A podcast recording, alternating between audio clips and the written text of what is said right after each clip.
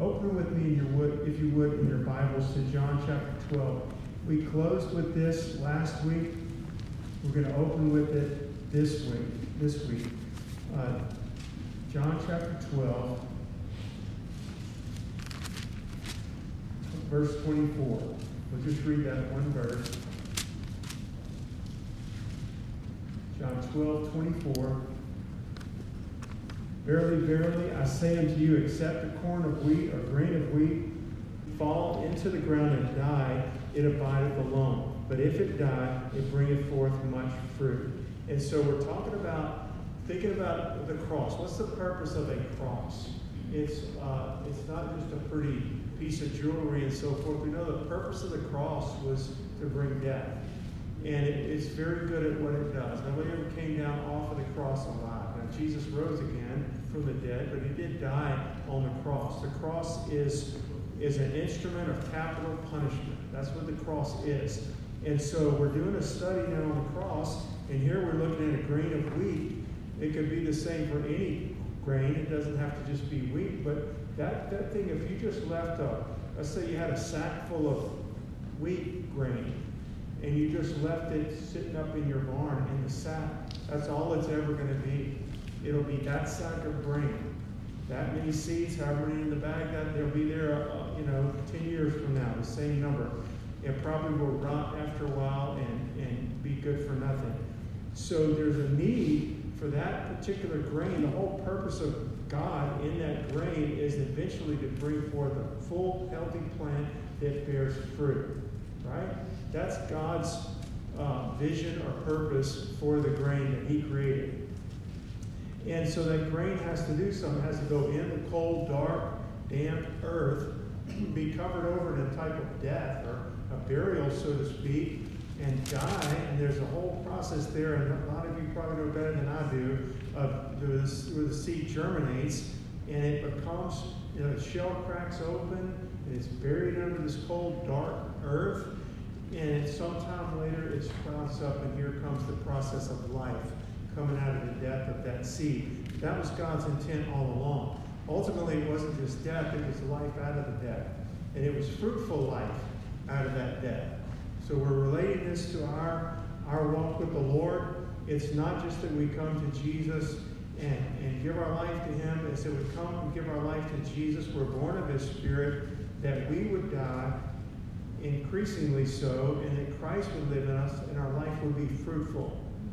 Fruitful. That glorifies the Lord. Amen? It glorifies the Lord. Have to keep in mind what is God's purpose of Christianity? What is God's purpose of saving people? Yes, it's to take us to heaven.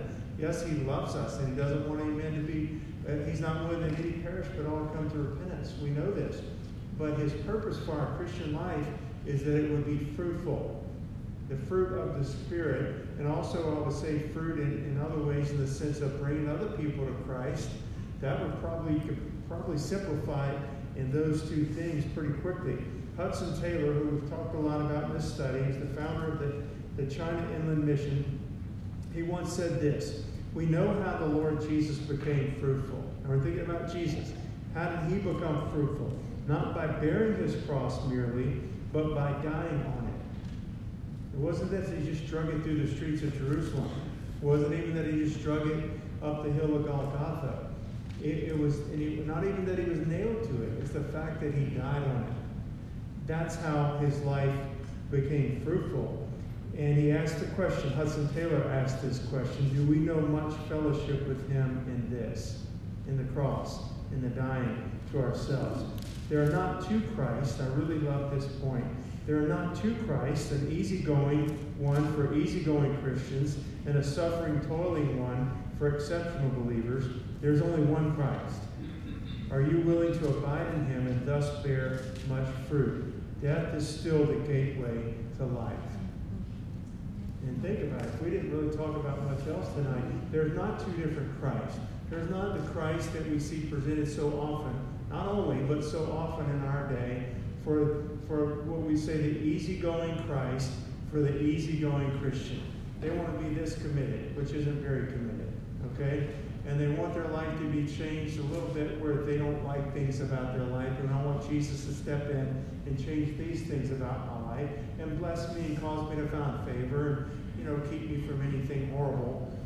An easygoing Christ for an easygoing Christian. And then there's this really uh, exceptional Christ for exceptional, you know, for exceptional believers. There's one Jesus.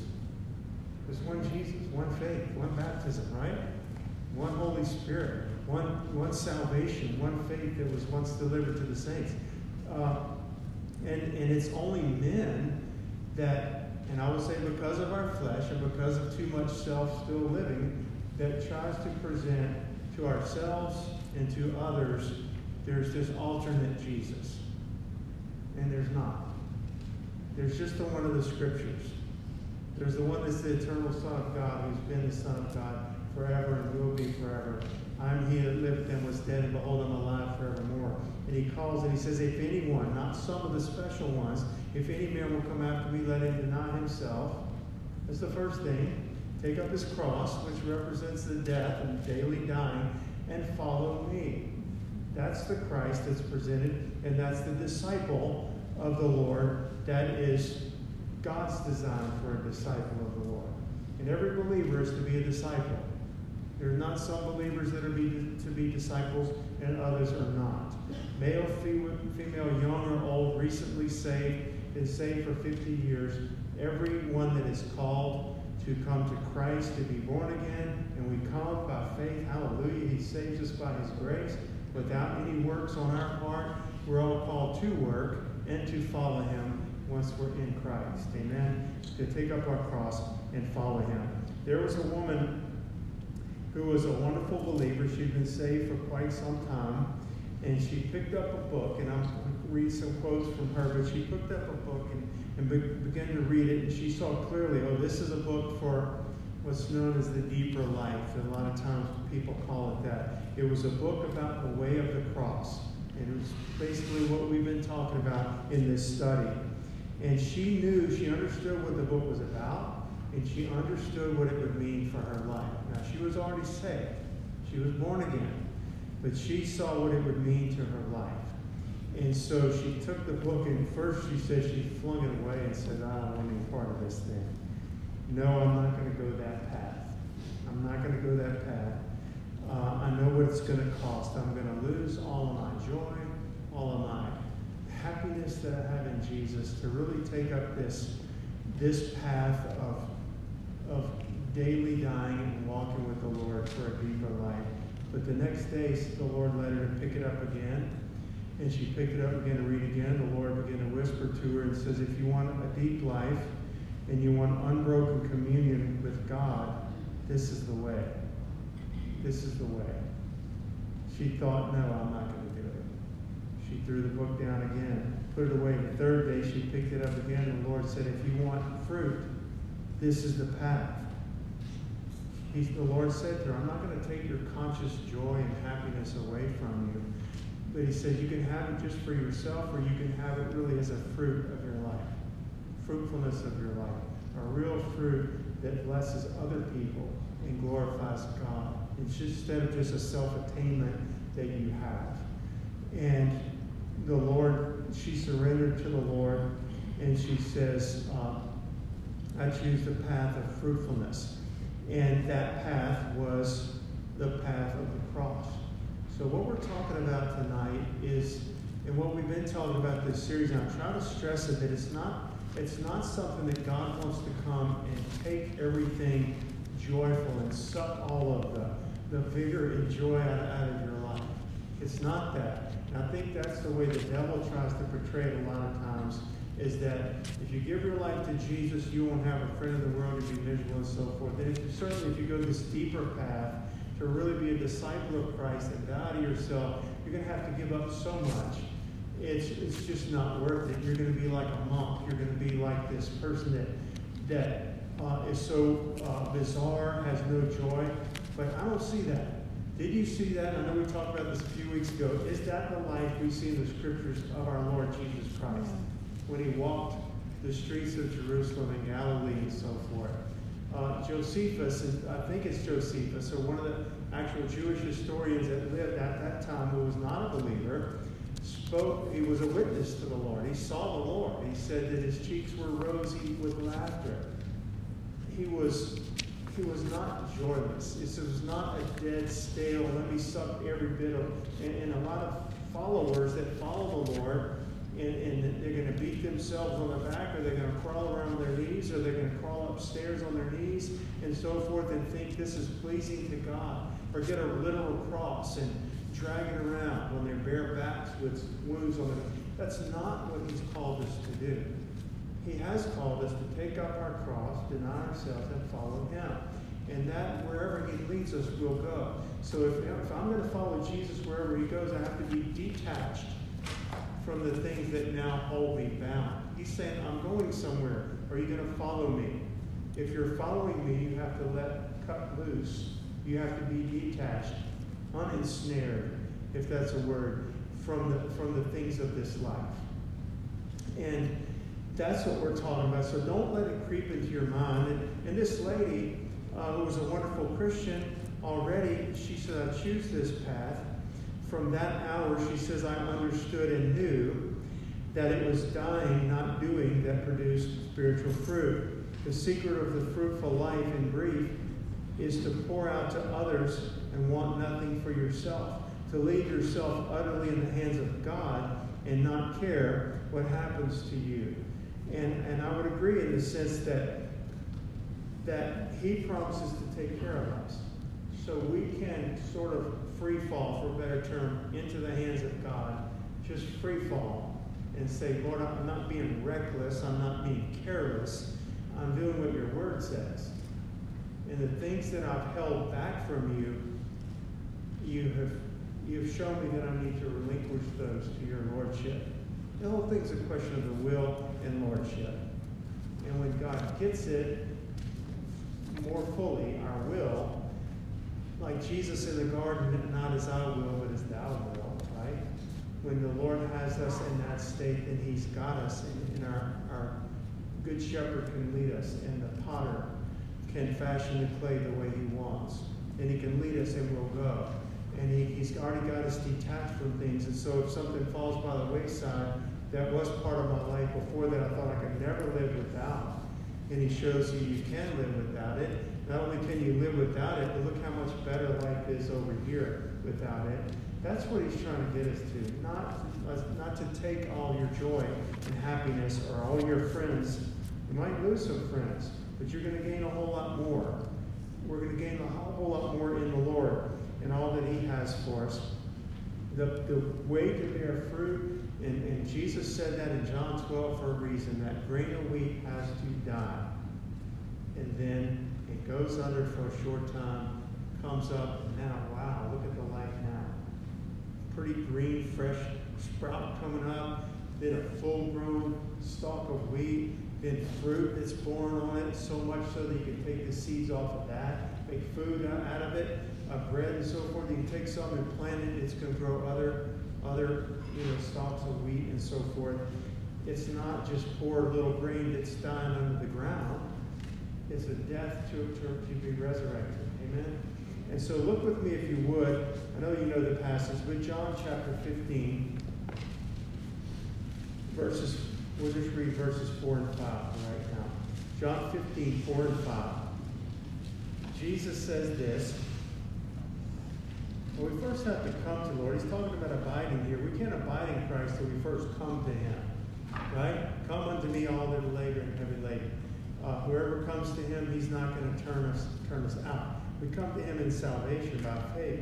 We also abide in him by faith. Abide in me, and I in you. As the branch cannot bear fruit of itself except it abide in the vine, no more can you except you abide in me. I am the vine, ye are the branches. He that abideth in me and I in him, the same bringeth forth much fruit. For without me you can do nothing. We skip to verse 8. Herein is my Father glorified, that you bear much fruit, so shall you be my disciples. We don't have to stretch this to try to make it work to, to this doctrine of what we're talking about. This is the doctrine of what we're talking about. This is what the scripture says. We're disciples if we follow the Lord. If we follow the Lord, we bear much fruit that's going to glorify God. Here are you, my disciples, that you bear much fruit. Somebody that's not bearing much fruit, they're not following Christ, and in, in death and then resurrection and dying to ourselves, then we're not going to bear much fruit. That's not a true disciple. You might be a convert. I can't judge your salvation at that point, nor, nor could we fully. But we can judge fruit, and we're told to judge fruit. And that's not being judgmental, by the way. That is what the scriptures say. You'll know them by their fruit. And so he tells us here we can't do anything without him. We're not going to bear fruit other than abiding in him and him abiding in us. That's it. That's the only way. And then he talks about being a disciple and bearing much fruit. Y'all, salvation is a one time experience. I know that you know these things. You're not saved and then lost and then saved and then lost. I do believe people can backslide and they come back. They're not getting saved again. They're repenting and coming back to Christ. All right? And salvation is a one-time experience, but discipleship is not. It's, it's a discipleship. It's your life. From the day you gave your life to Jesus to the day he calls you or me home as believers, that period of time, whether it's five minutes or 75 years, that is your period of being a dis- disciple or this discipleship period. And so that is ongoing. Ongoing is not weekly from Sunday to Sunday, it's daily. It's continually. It's constantly. It's, it's an abiding, like Jesus said. It's simply abiding in Christ. And, and it's, it calls, if a, a daily walk, Jesus said that daily walk calls for daily dying. That's why we pick up our cross and follow the Lord. It's not that we die over and over and over again. It's that anything of ourself that's still alive, self that's still alive, okay, that's not Christ, will be manifest as we walk with Jesus. And when he manifests it to us or makes it known, Randy, this is still a lot of you here. Dealt with you five years ago about it. Did a great work, but there's more of it that's coming out. This needs to be brought to the cross. Don't be discouraged. Don't be discouraged. That's your discipleship. That's my discipleship. I'm a soldier of the cross. That's what Paul says. You know, as a good soldier, endure hardness for the Lord Jesus Christ. A good soldier doesn't just train basic training one time and then never has anything strenuous to do. They're going to still have to obey their superior officers daily. It might be a little different than it was the first two months, but it's still going to be I'm still in the army, I'm still a soldier, I'm still have authority over me, I still have to keep duty and, and courage and so forth and keep in discipline these things. And so don't be discouraged by it. It's just the nature of the law. It's not a downer. It's, it's, it's life that comes out of all of this. So it's a daily thing. It, uh, discipleship is a daily. And God's deli- deliverance from self, the horrible self, okay, is not through making a resolution like a New Year's resolution. Have you ever tried it before? Not just say a New Year's resolution, but genuinely as a Christian said, you say, I swear, something like this. I promise I will never do this again. I'll never watch that show again. I'll never, and you fill in the blank what it is, and we find ourselves perhaps doing it. Those kind of oaths and swearing are not, there's not power in that in and of itself. Do I think we need to resolve to serve God and to stand against sin in our life? Yes, I do. But the power is not in my resolving. The power is in my yielding and surrendering to the Lord in that thing and realizing that. It's not just I need to straighten up a little bit and try harder. I need to die. It's just proof that there's too much of me still living, and there's too much of me still living, and it's just coming out in this form, so to speak. It's coming out in this manner, in this sinful manner. Losing my temper. Lord, forgive me. I lose my temper. I hurt my witness for Christ. You ever lost your temper and hurt your witness for Christ? I have. And you can swear that you'll never do it again, but because of the flesh, we will do it again. We, we, need, we need the Lord to help us and strengthen us, and that's why it's daily.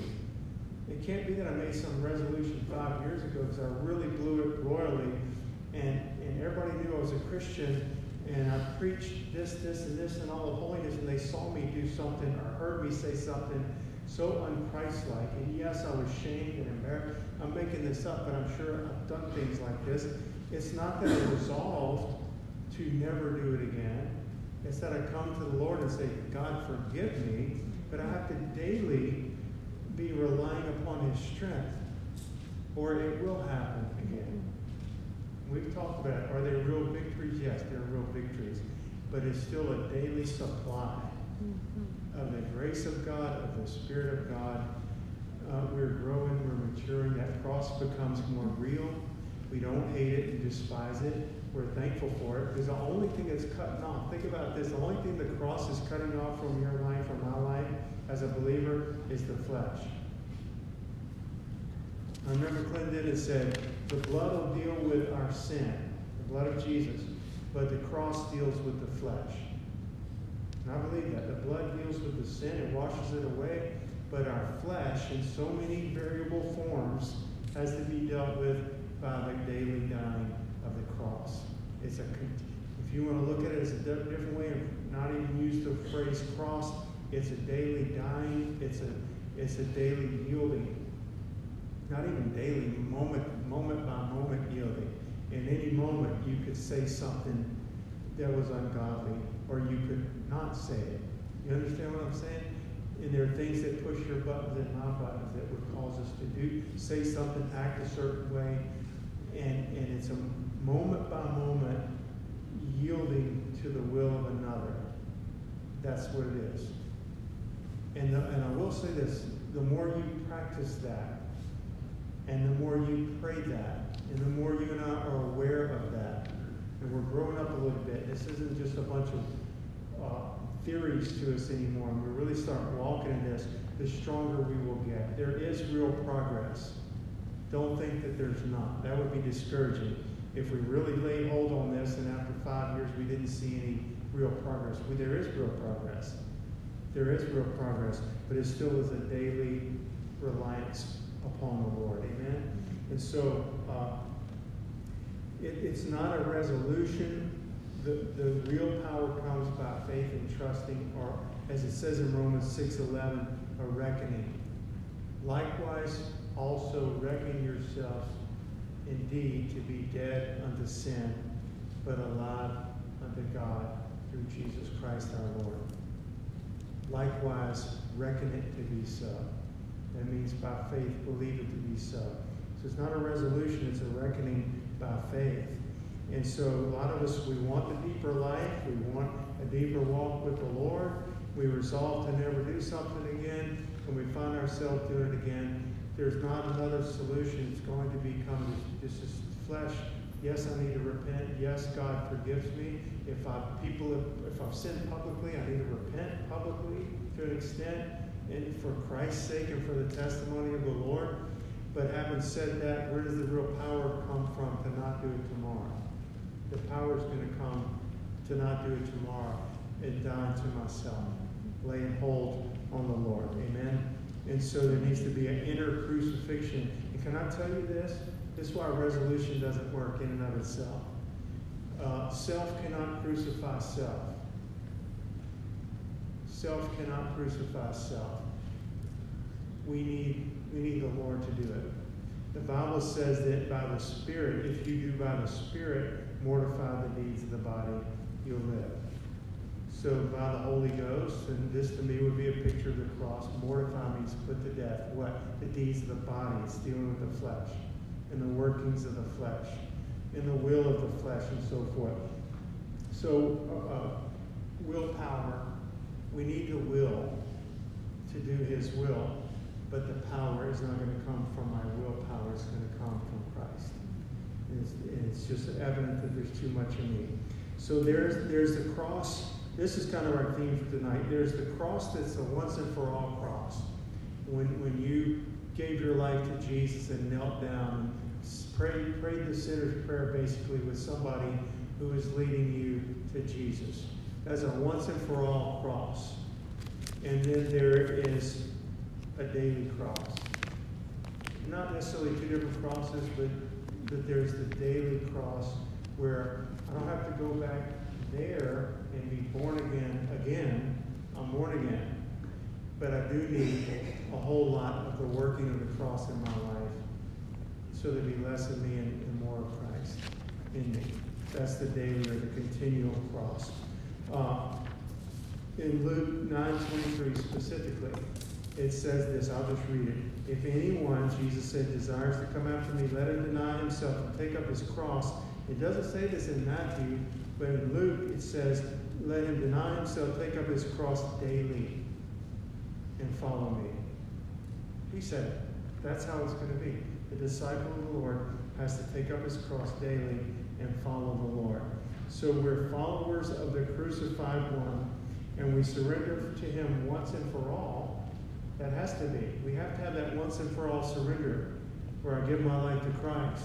And then we surrender to him moment by moment. You know what I'm talking about? We surrender to the Lord moment by moment. Every time I said there's a discrepancy, my will or God's will, my will or God's will, right now, in this thing, in this moment, in this circumstance, my will or God's will. Those will never stop as long as we're in, the, in this life and in this body. But we can have real progress by yielding to the Lord. That's the daily cross. It's not just an attainment, so to speak. Salvation, you could say, is more of an attainment, where, but but the, the daily work of the cross is more of a path. I know Chris taught Sunday school about the two paths, about the narrow way, the straight gate, the narrow way, and then the broad gate and the, the broad way. And it's a way. It's a way. And we enter in through the gate, which is Christ, the straight gate, and then we walk it out, right? And if we stay on that path and walk with the Lord, the, the, the end result's already determined for us. God's determined, you enter in by me, you, you, you'll be saved. I'm the good shepherd. And so, but there's still the walking it out, however long our salvation is. Paul said this, not as though I had already attained. Now this was well into Paul's saved life. Philippians 3.12. He had been saved a long time. Baptized in the Holy Ghost, an, an apostle to the Gentiles, probably used more greatly than any single one man, I mean, other than the Lord Jesus Christ. That's me saying that, but uh, greatest missionary probably that ever lived. And, and late in his life, he says, not as though I, I'd already attained. So what was he lacking? It was just Christ's likeness. It was more dying to himself. It was more life of the Lord working in his life. And so what, what would that be what is it going to be? What does the daily cross look like?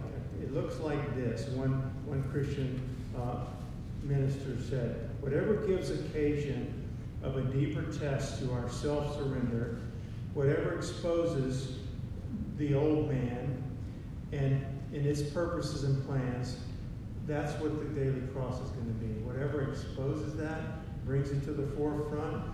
Every new occasion I'm, quoting from an author here. Every new occasion, fresh tests, difficult, difficult circumstances all bring us up against the question of the will of God or the will of self.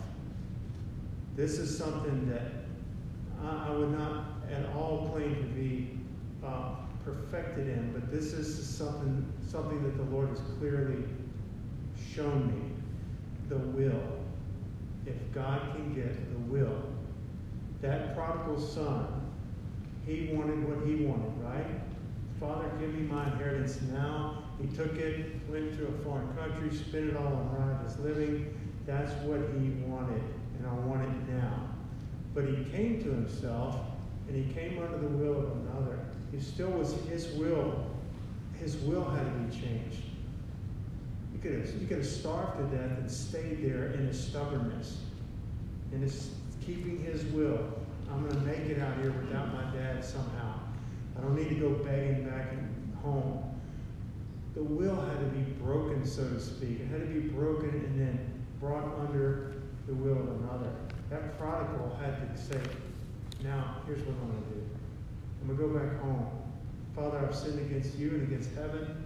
I'm no longer fit to be called your son. Just take me back as one of your servants. Before could get the words out of his mouth, his father's already forgiven him and saying, Don't I won't hear any more talk like this. We're going to have a celebration. My son was gone this home. What what happened? The man's will had to be broken. It had to be broken and had to be brought under the will of another. I've sinned against God. He understood it. And then he knew what he had to do. And he didn't just know what he had to do, he did it. Because his will was to do it now. Before his will was to go take his money, go blow it on himself. Now his will is to go in repentance and humility. He had it better off in the end, didn't he? Mm. Without question, he had it better off in the end. And so it is always a question of will. So whatever, whatever uh, comes into our lives that that brings about a decision like that. It could be a small one, okay? But each one we're going to find myself is still strong here, and the cross wants to show you that yourself is still strong there and bring it to death if we'll let the Lord work in us. If we'll let the Lord work in us. And so these are going to be instructions primarily or teachings from the Lord to deal with our will. One, one minister said, some small trifle of daily routine. What does it look like? What does a daily cross look like in reality? Some small trifle of daily routine that irks you, basically. A crossing of personal preference in very little things. I really wish they had done this. I really wish they would pick the, we'd have picked the navy blue chairs instead of the gray ones. I'm not going to say anything. You know what I'm saying? It's just uh, little things. A lot of times, it's little things an accumulation of duties that are piling up on you. You had that? You know, you check something off your list and four things are added. I have a checklist in my calendar. I literally check them off when, when I'm getting them done in the day. Study, you know, study, study. Uh, a lot of, whatever it is, I'm checking these things off. And we could have unexpected interruptions you're about through. You almost finished everything, and boom, something's dumped upon you. And you already in your mind had your plans of what you're going to do, how you're going to relax, and, and we're an unwelcome distraction or an interruption. You know, instead of throwing a fit, now I'm preaching totally to myself. Y'all are already perfecting this. This is me. Instead of having a fit about it, why don't I say, my God is a little bigger than I'm making him right now? He must have allowed this to happen. And if my God allowed this to happen, he wants to turn for his glory. And I'm not glorifying God at all in my attitude. I can't tell you how many of those situations I have blown. I've blown it. I didn't reap the fruit or the benefit of what God was trying to teach me. Maybe that's why it's had happened so many times to my life. But every one of those things, and you could add a, a thousand others, those are opportunities to die. If I'll let it be that, or it can just be an inconvenience, a bother. Okay? And it, we need to let the Lord do it. And I'll say this, and this is an important point too. We can't just resign to it. In other words, like, guess I guess this is just how it's going to be. Dying to ourselves, going to be miserable and resigned to it like that. There needs to be faith and a joyful submission. There needs to be a joy. If I'm really going to benefit and be fruitful, which glorifies God and is the mark of a disciple, a true disciple of Christ, there needs to be, even though I might not like the circumstance, a rejoicing in my resignation to do the will of God. Does that make sense? Not just, God, you won. You beat me into submission. And I'm, I do not have a choice, so I just got to submit to you. This sickness is in my body. I don't have a choice about it. I guess I'll just resign to it. That's not what he's after. He's after, like what came with Job, though he slay me, yet will I trust him. I'm going to trust my God. I'm going to rejoice in my God. You, you can't, Satan, you can't take away my joy of the Lord. This circumstance is not going to take away the joy of my Lord. Of my Lord. This, if this circumstance is more permanent and lasting and unpleasant, it can't take away my joy in the Lord.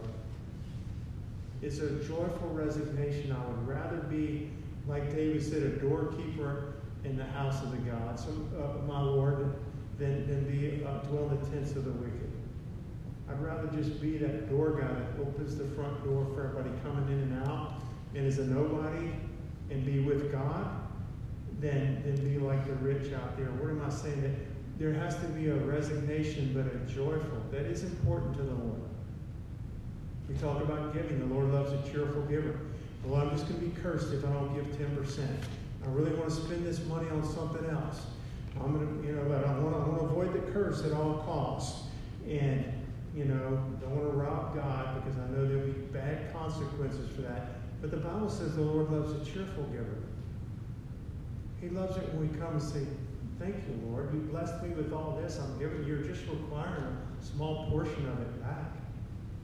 And you are going to bless me for doing this. But I'm also blessed by being able to give to the work of God, or the house of God, or the church of God, or missions, or whatever it may be. You understand the difference? There's a big difference in that. And so we're talking about God captivating our will and bringing it under uh, His lordship. It, it's not just uh, some grit your teeth and bear it. And I'll probably just close with this thought, but. Uh, you know, have you ever heard the, this, this saying, just just suck it up? You know, if you play sports, you know, you got you got a little tweak in your ankle or your knee, and the coach may say, just suck it up. Just suck it up.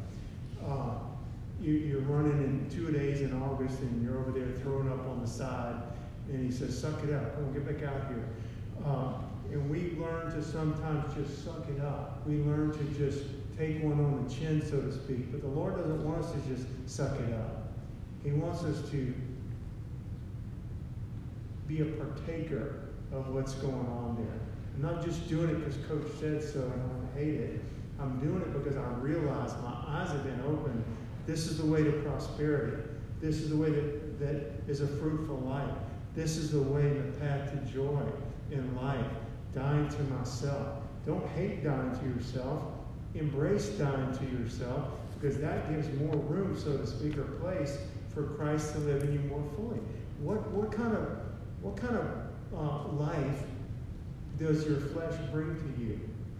When you walk it out and fulfill the, the wills and the desires of your flesh, it's always going to be something sinful, shameful, harmful, doesn't profit anything in the long run. Uh, it, it hurts. It, it, it's going to maybe a cumulative effect after a while, but there's nothing beneficial that comes from it. What Paul said this in Romans: What fruit had you in those things that you're now ashamed of? He's being a little. What, what fruit did you have in that living in sin and living and indulging in the flesh? You're ashamed of those things now. Nothing really good came from that. I'm ashamed of plenty of things I did. Praise God, some of the blood mm-hmm. and washed away. Amen. But there is no real fruit in that. For the, the way the fruit of those things is death, he says. So why would I be resisting the Lord when he's wanting me to die more to myself? We need to go to the Word of God.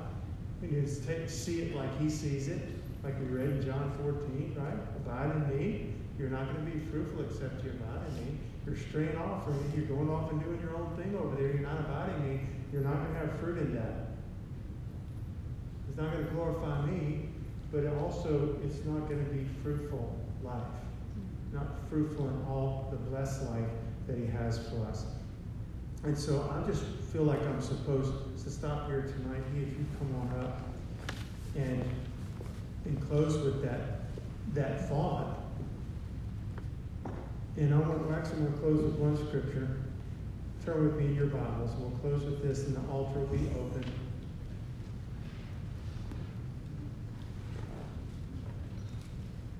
Romans chapter 8.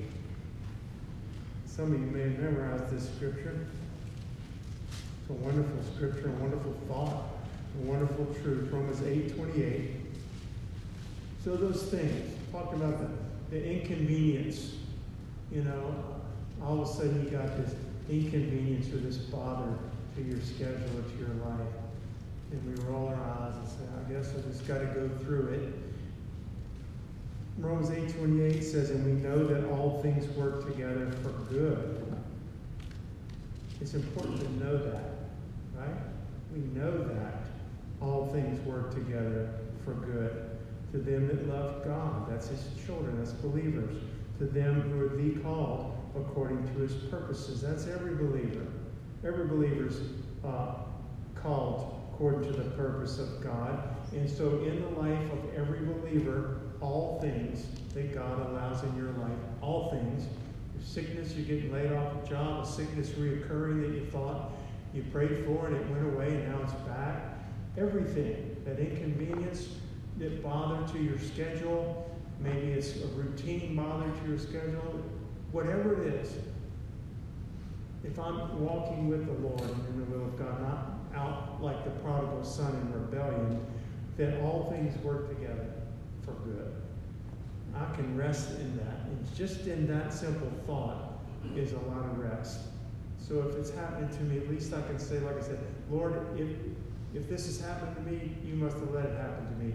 If you let it happen to me, you're letting it happen to me for a reason. Quickly, show me what it is. Quickly, let me resign to your will in this and obey you and submit to you and yield to you. He wants to pry me loose from a little bit more this not of the Lord. He wants to bring by the cross a little more, bit more death to me and a whole lot more of his life being lived in through our lives. Amen. Father, we come before you tonight in Jesus' name. Oh God, these, these lessons are so uh, simple, and yet we need to hear them. We need to hear it time and time again.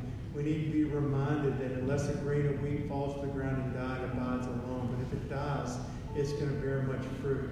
We need to be told time and time again that our will has to be surrendered joyfully and uh, joyfully by faith to your will, God and not to resist the working of the Holy Ghost in our lives.